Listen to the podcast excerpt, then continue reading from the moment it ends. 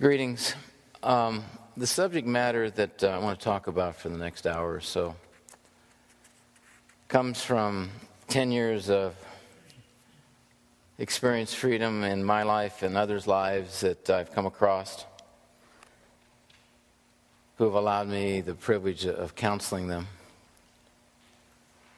Um, this presentation is based upon that from experience of, of being with people, walking them through their life, and seeing the Lord give them the freedom that so many desperately want.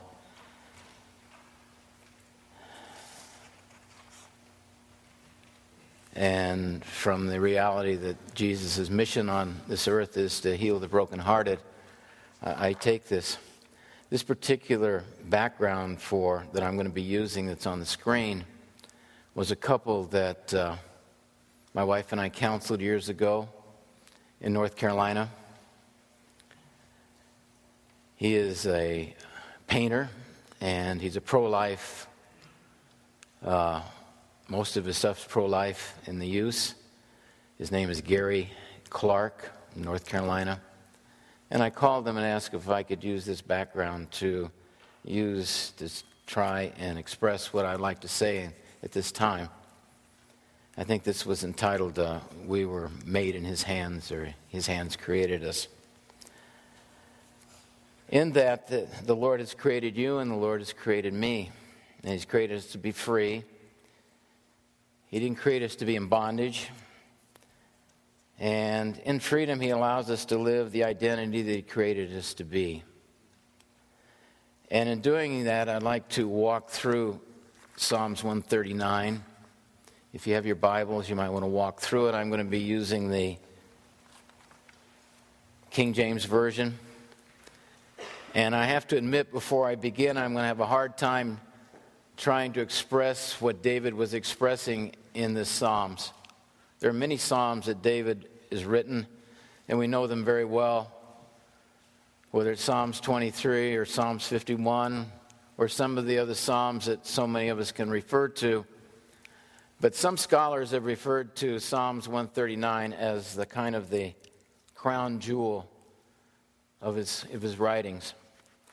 And as I go through it, I, I'm going to make an attempt to try and give you some of the feelings that David might have felt. I realize that I'm going to do a bad job of doing it because I can't get there. There's just no way. But it's a little bit different than a lot of the Psalms that are written. And as I read it, I want to use this for a basis for what I'm going to try and, and present to you. I'm presenting this through the eyes of my experience as a counselor and helping people, and that creates some of my bias. I just want to present it to you and let you ponder it and take it and do with it as you like.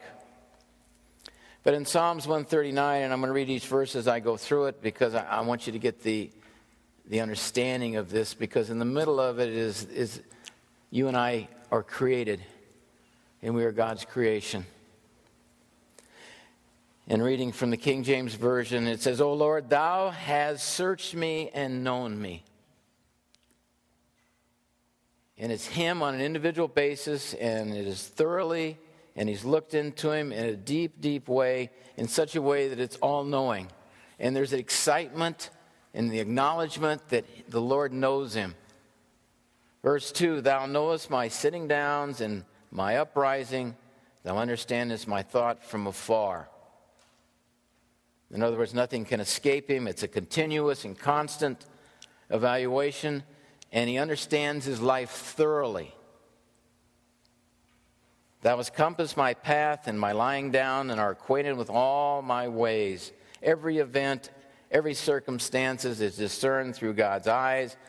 All my ways, whether they're innocent, whatever the intent, or whether it's in ignorance, doesn't make any difference. David is acknowledging that God knows him.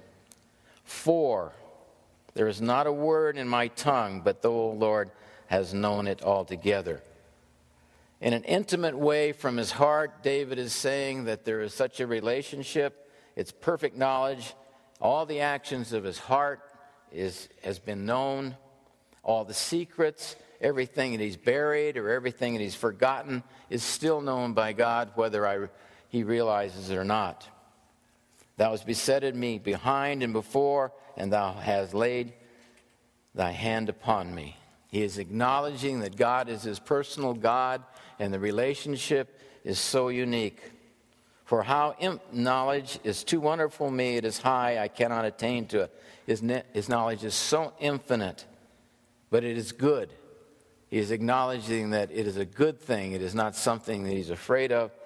The word wonderful to him, I looked it up, the words like amazing and astonishing and marvelous and awesome. He's excited about it. His human intelligence cannot comprehend how God knows him and to what extent. And wherever I go from, from thy spirit, and whether shall I flee from thy presence, you are always there. In other words, his presence is there and he's all knowing. And if I ascend to heaven, thou art there. If I make my bed in hell, behold, thou art there. You're everywhere. It doesn't make any difference what the circumstance and situation is, God knows. And if I take the wings of the morning and dwell in the uttermost sea, even there shall the hand lead me, and thy right hand shall hold me. He's talking about a presence and a relationship that gives him comfort and strength in all the times of his life, no matter what the circumstances or what the situation. He can't hide. And as I read this, put yourself in the position that David is, writing this, in the realization that God is everywhere and all knowing and the relation is such a unique situation. If I say, Surely the darkness shall cover me, even the night shall be light upon me. Darkness means nothing to God. Everything is light to Him. Doesn't make any difference what the circumstances is. Yea, the darkness hide not from thee, but the night shineth as the day. The darkness and light are both alike to thee. Circumstances don't matter. When we're down, doesn't make any difference. We're high, it doesn't make any difference. God knows it. He is present in all things, and He is knowing. Four.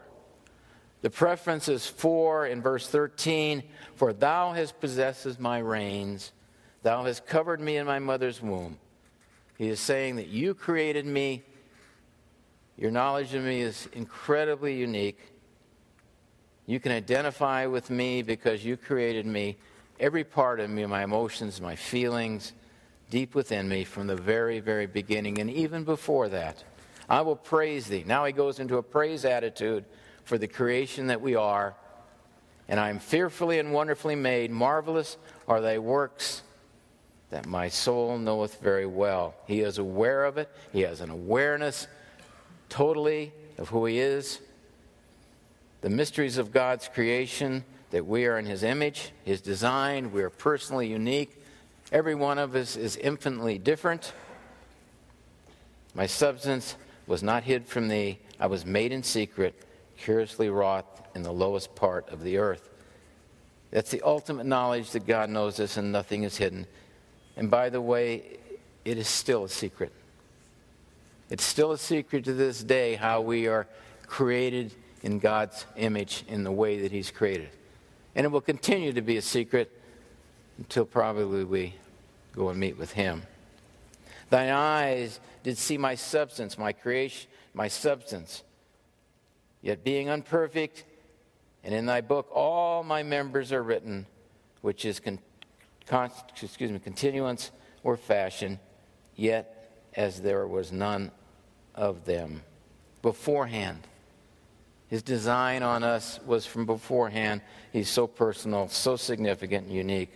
How precious this intimate relationship are all the thoughts unto me, and how great is the sum of them.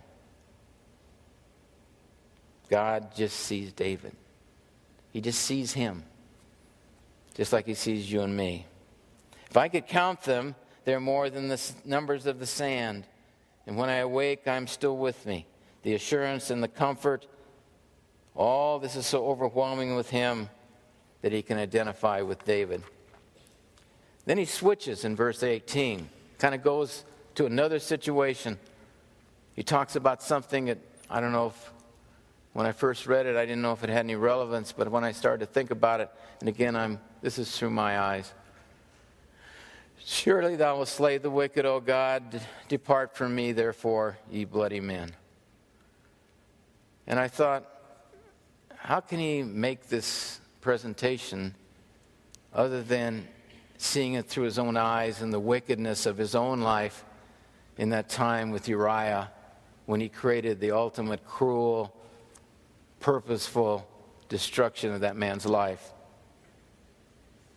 And maybe because of that, it might be still more intensely hateful to David because he realized and understands the degrees of God's heart and what he had done in his own forgiveness. For they speak against thee wickedly, and thy enemies take thy name in vain. And he talks about the wicked that cause anxiety, brokenness, and woundedness, and destroy in such a destructive manner in what they do, and no respecter of who God is. Do I hate them, O Lord, that hate thee, and I am not I grieved with those that rise up against thee?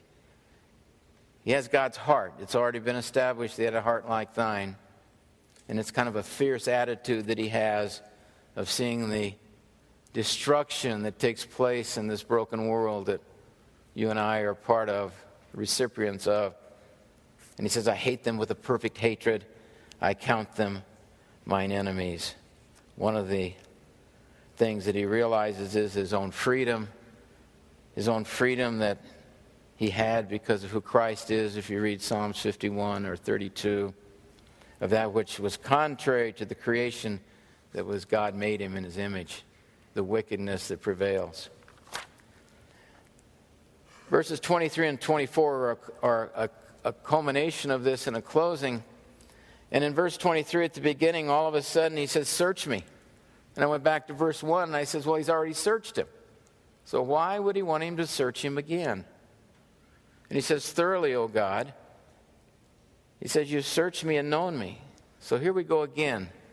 And one of the things that I've understood, and I guess it's my own understanding, is that sometimes he goes back and either reinforces some of the things like the Lord's Prayer, he goes back and reinforces forgiveness. That's the only thing he talks about for two verses after that. Kind of a summary statement, but maybe more than a summary statement. Maybe there's a, a new perspective here. Oh God, and know my heart. Try me and know my thoughts.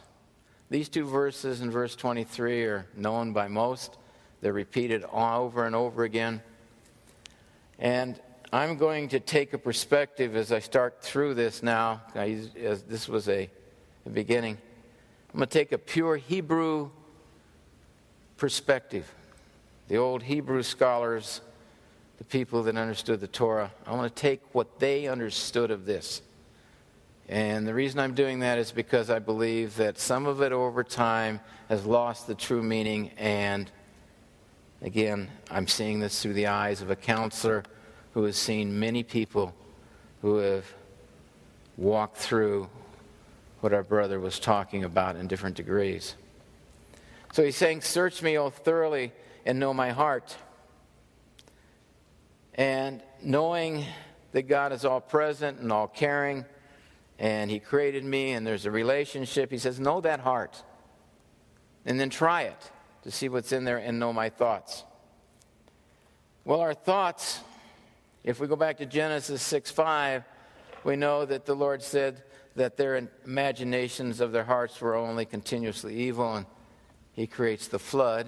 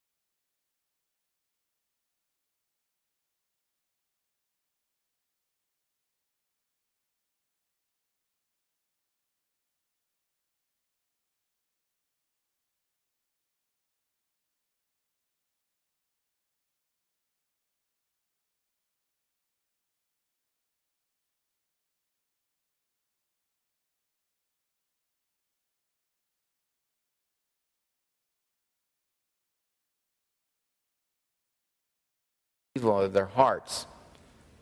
So when we think about thoughts, we have to go to the concept which some people try to, as I'll explain, think it's more of a mental cognitive thing, but their hearts is something that's deep down within us that the thoughts come out of. And the New Testament is very clear on that, that everything emanates out of the heart. And see if there are any wicked ways in me and, and lead me in the everlasting way.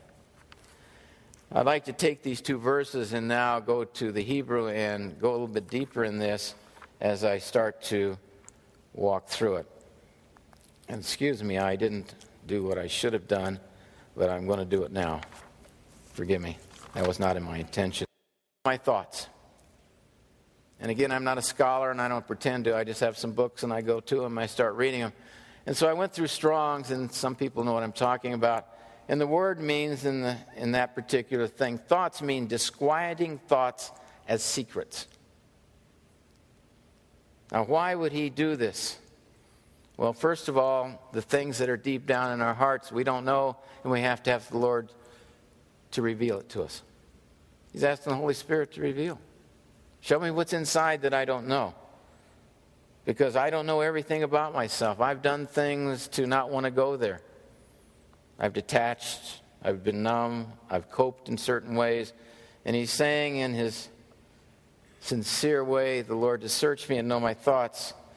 And there are disquieting thoughts as secrets. Disquieting thoughts are those things that are deep that cause us to react in certain ways. They can be negative thoughts, they can be de- things that cause depression.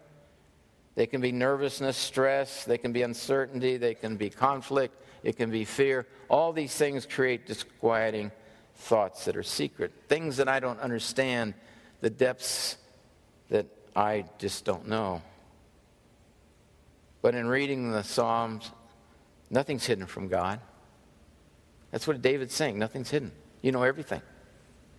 And he exaggerates in some degree the knowledge that he has. The secrets of disquieting thoughts. So I just did a play on words and turned it around. Disquieting thoughts as secrets, and said, How about the secrets of the disquieting thoughts? What are those secrets? Those things that cause agitation, conflict, so much unrest. He's saying those anxious things within us. Who knows it? David's already shown that he knows, and it's very clear. Those disquieting thoughts are robbers of, of peace and rest. They're robbers of freedom. They're robbers of who I am and who the Lord wants me to be and who He created to be. They're things that He cho- did not chose for did not choose for us to have, and I'll run to that in just a second with that and see if there's any wicked ways in me. If you go to the real word, and some Bibles even say it, see if there's any wicked way in me. I'm using the King James. When you go to Strong's, it says pain. Pain is the root word. So, in some ways, and see if there's any pain in me. Now, why would David want to do this? Because if there's pain in me, it can cause all kinds of conflict. It, it will poison others and it'll poison myself. And David's heart is, is driven to be all that God wants him to be. So, whether it's for himself or what it does to others, he says, See if there's any pain in me.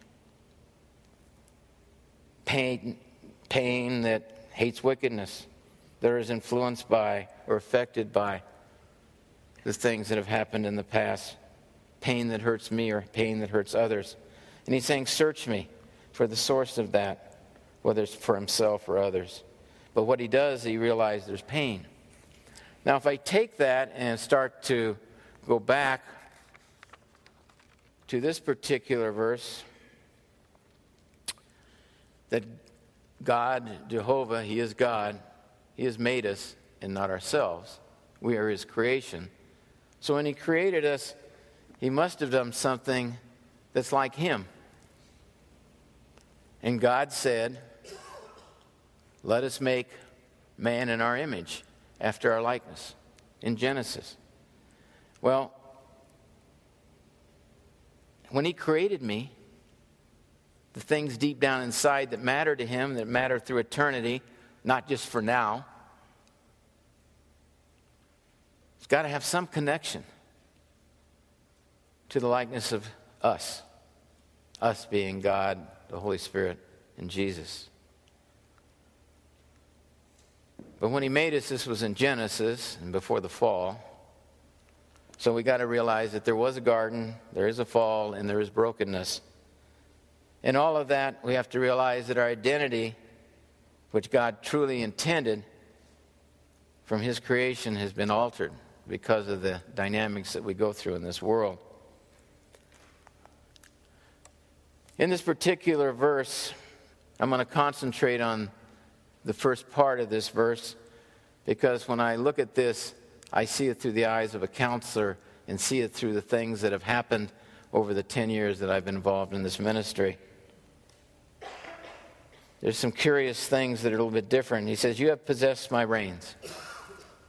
And this first part of this, before you wove me together in my mother's womb, has been pretty well subtly changed the where it might not even be in some of your Bibles. It might say something else. And what I mean by that,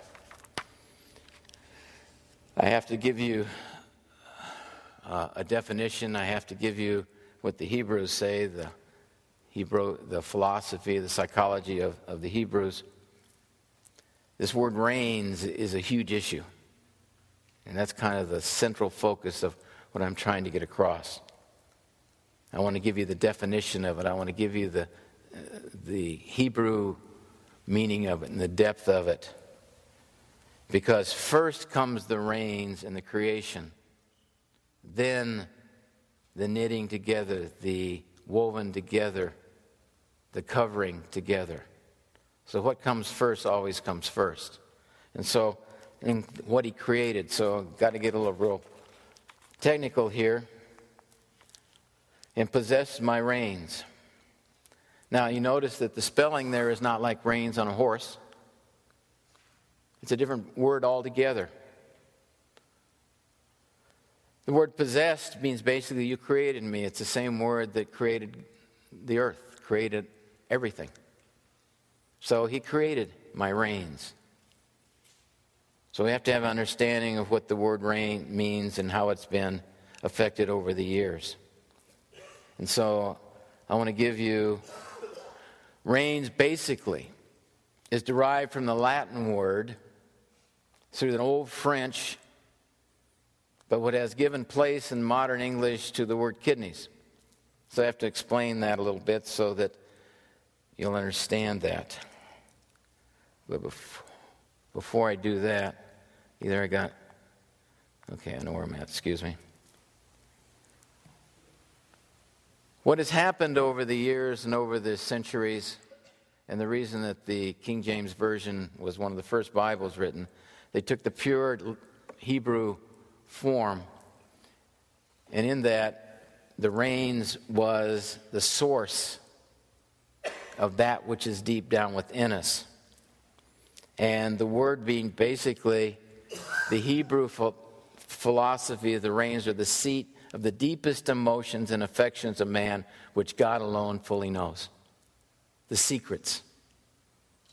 The secrets that I believe that only God can show through His Spirit, the secrets that happen when we counsel, the secret that only God can use to bring healing and create the identity that He wants. The words emotions and affections which drive me. It's where my treasure is. They can be positive or negative. It's where my feelings are. It's where my desires are, where my motives are. It's the fuel for issues of life, what drives me. It's the seat of where true love is, and compassion and comfort.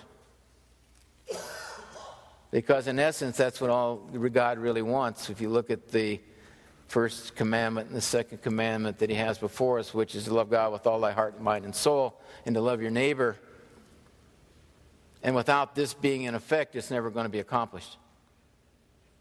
Because that's the seed. He knows the deepest affections in me, if they're for Him or not. He knows where my emotions are going. In doing so, this individual who is a German scholar back, he's a Jewish German, wrote a bunch of material, and I looked that up, and, I, and I've seen it quoted other places. The reins are the seat of the deepest, tenderest, most secret emotions that God only knows. And so maybe David is saying, The secrets, my thoughts, my anxious thoughts, Lord, would you show them? Need to go back to this particular slide. Again, what happened basically is that reins were used in the Hebrew. Then, when we get to the New Testament, it's Greek. The Greeks basically urged that, that the most divine and most secret part of our body was through intelligence. The Greek were intellectuals, they were philosophical, and so they now have the inference that it's more of a mindset. And we have this approach that we resolve issues through our mind and in our head instead of through the heart. And one of the things that I'm trying to address here is that it is totally a heart issue. It's interesting that the old Egyptians, when they mummified these important people who they wanted to live forever, they kept all their organs inside and somehow got rid of everything up in the skull. They cleaned, they cleaned it out. There was nothing left up in here because they felt that everything that was part of us that should live for eternity or in mummifying were the organs and everything which was basically the, that which was deep within. So, with that, I come to this. If we were in his image and after he's our likeness, ours meaning the triune God, somehow it's got to be like Christ. The emotions, the feelings, the affection that he created us with there's got to be a parallel. There's got to be an identity with that. I just don't see our Lord creating us with all these things that we don't want to live with. And so I let you just think about that as we, as we go through it. If we are in His image and after our likeness, His likeness, there's got to be something deep down inside me that that's the way I was created. What I'd like to do quickly is showing what I, in, in Scripture what I'm talking about. On the screen, all these are different versions of different Bibles. And the purpose that I did this is for the first part of it. And there's nothing that's not true about it. You know, you can't say that's not true. You made all the delicate inward parts of my body. That's true. You created my innermost being. That's true. You formed my inward parts. That's true. These are different versions of the Bible. You made my whole being. It's true.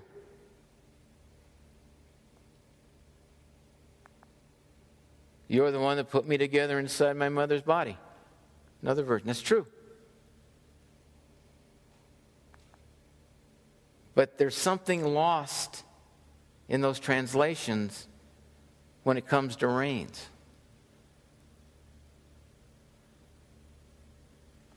in the purest form of what I'm trying to present. So I need to, from the Old Testament Hebrew version. And I'd like to give you another example. Here's the same, here's a verse. And what I have found, and I don't know how to really put it together because I didn't read anybody's scholarly material that gave me the insight, and I'm just going to be honest with you.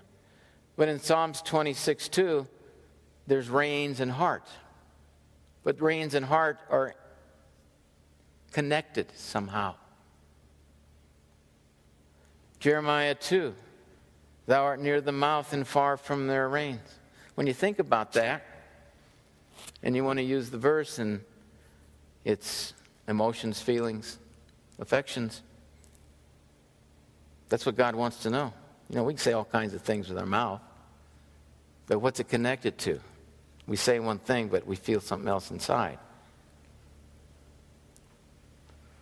So if I was to use the modern, and I don't know what it says, but Lord, you are near, thou art near, we are near, excuse me, in their heart, mouth, but we're far from our kidneys.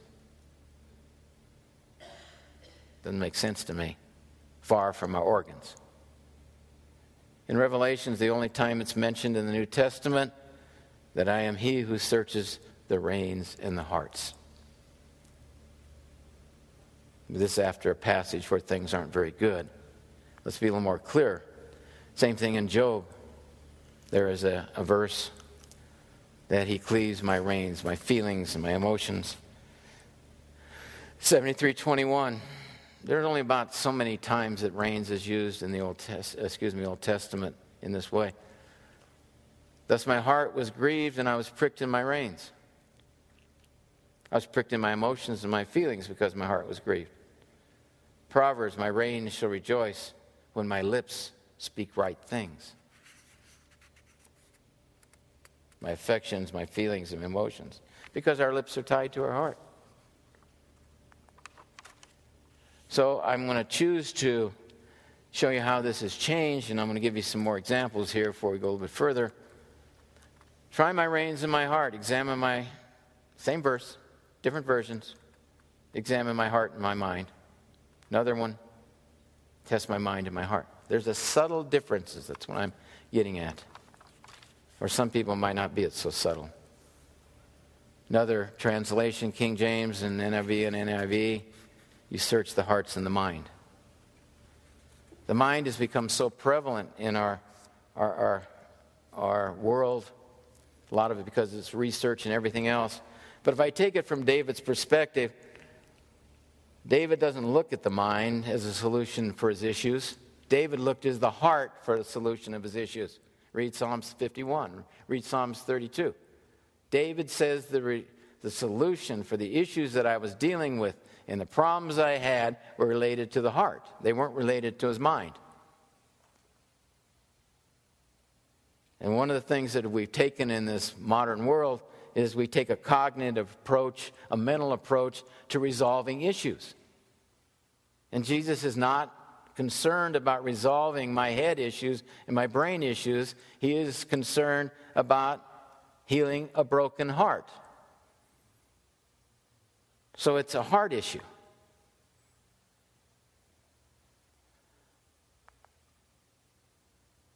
Another example the righteous God tries the hearts and the reins, King James. He tries the hearts and the mind, again, because figuratively from the, the Greek influence in the New Testament. And then again in another one, mind and hearts, hearts and minds.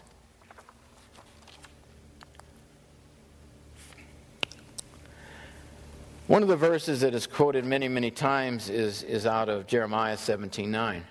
The heart is desperately or deceitfully above all things and desperately wicked. Who can know it? You read in the King James, it says, The Lord searches the heart and I try the reins. Who can know it? He does.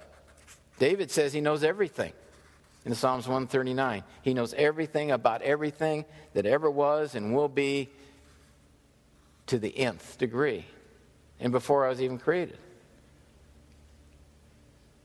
And so, from that, after trying researching, gives every man according to his ways, according to the fruit of his doings.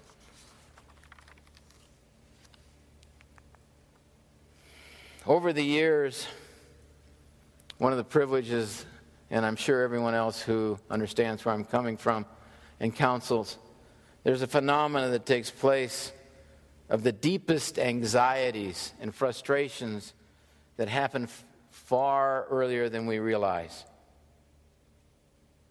And one of the things that is taking place recently, because most of the pro life movement is, and whether it's in China or I don't care where, they're doing all kinds of research on the unborn to determine what goes on in the womb. In other words, all of a sudden, at whatever month we're born, all of a sudden things start to happen. It's not true. And one of the things that we find when we counsel, there is great disquieting thoughts and anxieties deep within before we are born. And so the one who searches the heart knows that ability because we're his created being. And the formation of the one who knit us together, wove us together, created us. And he is saying in Psalms 139, 23, and 24 Search me to the depths, to the depths of who I am, because I want to be what you created me to be, whatever the anxious thoughts are. And what I'd like to do, and I did some research, and I'd like to spend a few minutes on that, to, give you the information is now not so secret. This kind of information 50 years ago, people would not have been able to relate to. And I'm just going to read from a few things here quickly. Our culture has long believed that a baby doesn't remember and is not affected by its birth and treatment during babyhood. More recent knowledge says its opposite is true. Subtle feelings and emotions of the fetus and newborn are actively studied in universities, doctors, psychologists, psychiatrists, all these people. The results are greater understanding of the emotional development in the overall study. And the study basically came, comes through the brain, which is nothing more than a reflex of what's going on inside. The major development of emotions being begin in the third month of pregnancy. This writer that I was able to get this was believes that the primary emotions are love and fear. All others, such as joy, pleasure, empathy, compassion, trust, anxiety, stress, are branched off of these two. The development of fear in the womb can result by negative activity that is caused by either loud yelling or violence by parents, mother's chronic anxiety, mom and dad doing all kinds of wrong behavior, use of alcohol and drugs. The first time that I was made aware of this was back in 2004.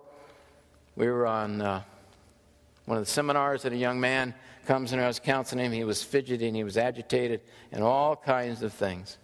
Tried to help him. I made a statement if you want to come visit me for some time. And he did. He came to the house and he stayed with us for a week. And with praying with this young man, I don't know how I was prompted, but we took him back to the womb. And the Lord showed up and showed him that at that time that there was all this noise and all this frustration and all this anxiety that was going on outside the womb. And we prayed, and the Lord showed up and gave him a peace and a calm and created a safety. Now, I'm new at this stuff in 2004, but eight months later, we went back to Kansas and we met his mother, and I asked the validity of what he said. And she says, his dad and I fought like cats and dogs every night. We yelled and we screamed. We were drunk. And that's what influenced his behavior when he was 20 some years old until the Lord interceded. There's a book out by a noted uh, author who says the emotional imprints left on the child from his experience in the womb and during the first three years of life create a foundation of behavior patterns on which all future responses are determined, including feelings, thoughts, and the actions.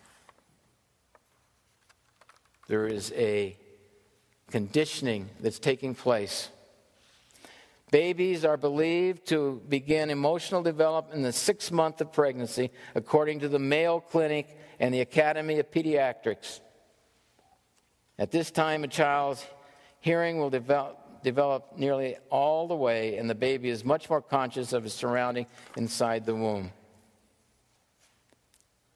A mother, if she's under stress or becomes upset during pregnancy, the baby can feel that emotions.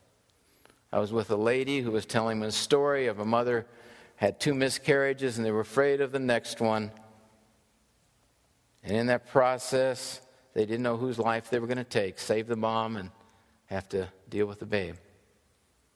And talking about this, I could see it was great consternation on this lady, and I asked the Lord, Could you show her a picture of the day she was born? And what happened, I can't explain, but it it was frightening to me because I saw her cry and yell and end up on the floor in a fetal ball. And I waited for about 20 minutes for her to come back. She started smiling and she said, The Lord allowed me to be born and showed her a picture of how he did that. So, babies in the womb are believed to be able to recognize love, happiness, sadness, and stress. Within the last three or four months, the lady came and she was born at 26 and a half weeks. And her husband didn't know what to do with it because there was such anxiety and frustration. So when she told me she was born at 26 and a half week, I was led to pray with her and ask the Lord to show. And the Lord showed a picture of her in her mother's womb in her hand, in his hand, and took with his finger and rubbed her heart to create a safe place. And the freedom that she gained from that was immeasurable. Praying with a lady, and I thought after three and a half hours we'd address something. And she made a statement in another language, and I didn't know what she said, so her husband had to share it with me. And she said, I've been lonely all my life. So I just took the words. Lord, you just showed me I was lonely all my life. Could you give me a picture of what I was like the day I was born? She fell to her knees and cried like a newborn baby for five minutes. The pain of being alone, the Lord showed her. A secret that affected her identity and who she was. The Lord showed up in such a way that He became real, create a safe place for her. And I know others who have been in this ministry could tell you stories that are similar. In sight, by the 28th week, a baby will be able to differentiate between light and darkness and the following of all sources of light through his eyes at 30 weeks or hers. And the vision will develop further 37th week and starts to turn towards vision light, but his vision will be extremely weak. Sound at 16th week. In the womb, you can, through movement, you react to sound. All the fluid creates sound waves and makes it very easy. on the screen. At the 24th week, a baby can hear voices, music, and other sounds outside the womb. It's been proven. They've done so many tests, and there's so many of them that collaborate. Generally, can know the mother's voice at 24 weeks. They've done tests. Many people, they'll play music and then all of a sudden, after such and such a time after birth, they'll play the music again, and all of a sudden the baby just starts reacting because they've already heard it and they're attuned to it. Some people unconsciously play music before birth to create an atmosphere. The emotions. Different people start to believe that the unborn is capable of experiencing feelings of anger, fear, affection, depression, and disappointment in response to the emotions of the mother's environment. It's even stated that fear within an individual can trigger premature birth.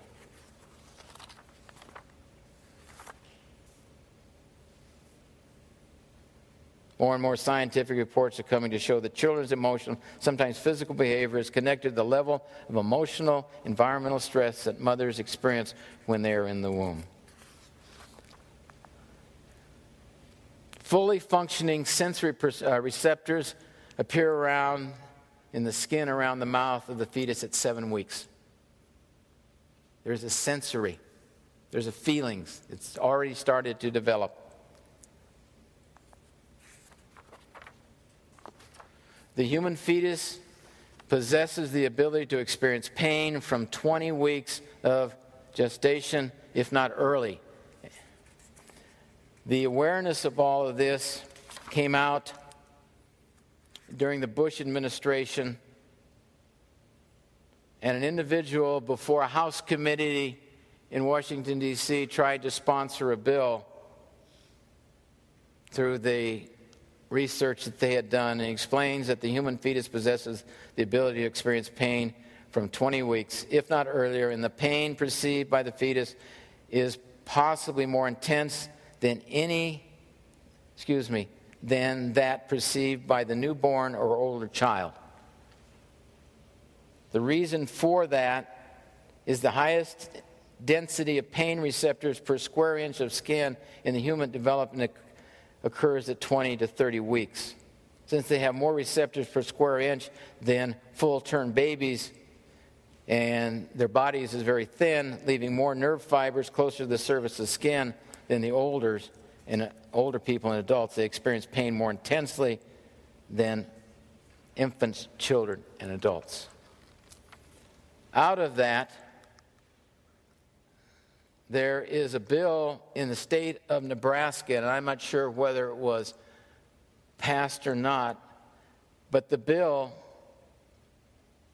was a vote of 44 to 5 that the Nebraska legislator legislation this morning gave final passage to the pain capability of the Unborn Child Protection Act through a speaker. The governor is expected to sign the bill in a ceremony this afternoon. The law was to take effect October 15th, 2010. Why do I go into this? David prayed, Lord, search my heart and know my anxious thoughts. Thoughts that are disquieting to me, thoughts that I have no control over. You have to show me. To what depth, it doesn't make any difference because he's already established the depth of how much God knows him, and all the thoughts are more than a grand of, of the grands of, that he can hold in his hand of, there in the sea. And Lord, if there's any pain in me, would you show me? Because pain's messing me up. It's messing others up. Because, Lord, if you don't show me, I'm not going to know. You know, the secrets that are so deep. And so we have the wounding of the innocent. And most of us, growing up in our innocence, were wounded. We live in a broken world. We don't have this kind of understanding that David's writing about in Psalms 139. But Jesus does. And again, I, I, it's, it's, it's exciting, I have to admit, through the experiences of realizing that God can go into the darkest, hidden, most secret place of a person's life and can reveal it and bring healing. And that healing brings freedom. And lives change. And it's noticeable to others. Relationships change. Because Jesus he created us, He knows how we're to function. That's why He gives us the commandment to love one another. I don't believe He's going to give us that commandment without an ability to have that happen.